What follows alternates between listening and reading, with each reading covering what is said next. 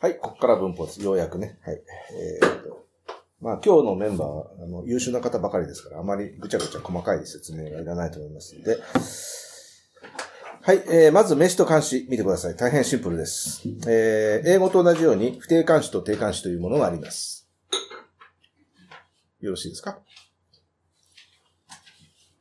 で、えーっと、あの、使い、漢詞の使い方はね、実は英語と結構違うんですね。結構違うんだけども、これ初級なんで、そこまであまり深入りしないことにします。で、あの、例文の中で、英語と甚だしく違う用法が出てきたときに、えーその時に、えーケーススタディ的にお話してまいります。で、漢詞についてはですね、これ終わってから、あの、早く漢詞できるようになりたい方は、別枠で漢詞のセミナーで5時間ぐらい喋った、あ れありますから。で、ドリル500台作ってありますから。はい。で、それと作文をやっていただくと、たちまち、スラスラフランス語も書けるようになるということです。で、えっ、と、実は、あと予告しておきますとね、実は不定冠詞と定冠詞以外に、もう一つ部分冠詞というものがあるんですが、それは間もなく出てまいりますが、まあ、あの、そんなに難しいもんじゃありません。要は、英語のサムみたいなものを冠詞って呼んでるだけなんですね。さあ、そういうわけで、えー英語と同じように、まず不定冠詞から見てまいります。で、注意事項がちょっとあります。というのはね、フランス語はね、不定冠詞の複数があるんですよ。英語はないでしょ。ね、で、えーっと、ちょっと前後しましたが、皆さんは、フランス語という言葉が、名詞には男性名詞と女性名詞という区別があるってことは知ってますよね。知ってま、知らない人は今知ってもらえばいいんだけど。それで、あの、男性と女性どうやって区別するのかっていうと、えー実は方法がないって。ね。一個ずつ覚えてくださいって言われるんだよ。普通の学校では。ね。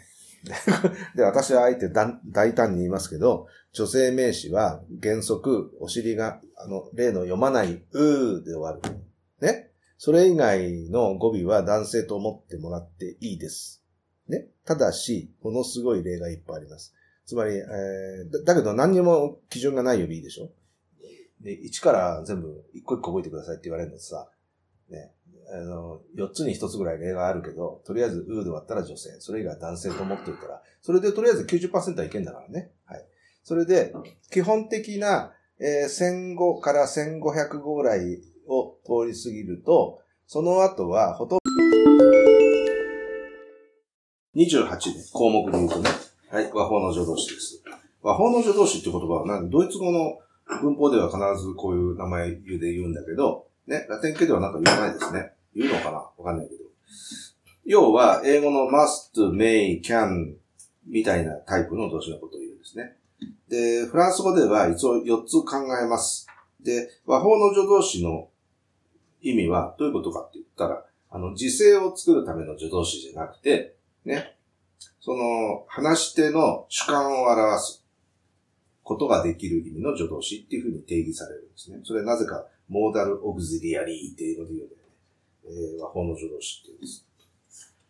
さて、それで、最初の動詞は devoir。ね。これは英語の must と shall。shall と must を大体カバーするし。あ、先にちょっと言っちゃおうか。で、2番目の pouvoir。これは can と may をカバーする助動詞です。それから vouloir。これはね、英語の方に問題があってね、何々したいっていう。で、今英語では助動詞なくなっちゃったんだけど、昔の英語では will はそういう意味だったんです。大昔ね。はい。ですから、まあ、えっ、と、スペイン語で言うと、ボえーなんだ、ケレール、ね。えー、イタリア語で言うと、ボレーレ。ドイツ語で言うと、ボレンということなんですね。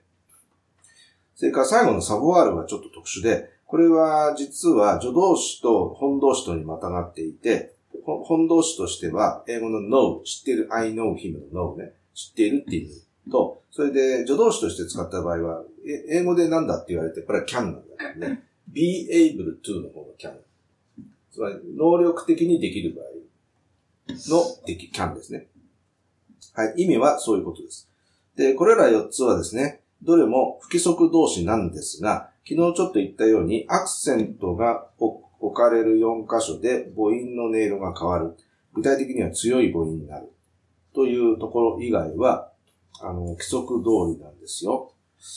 はい。で、まず、ドゥブワール見てください。えー先にちょっと語尾を見てください。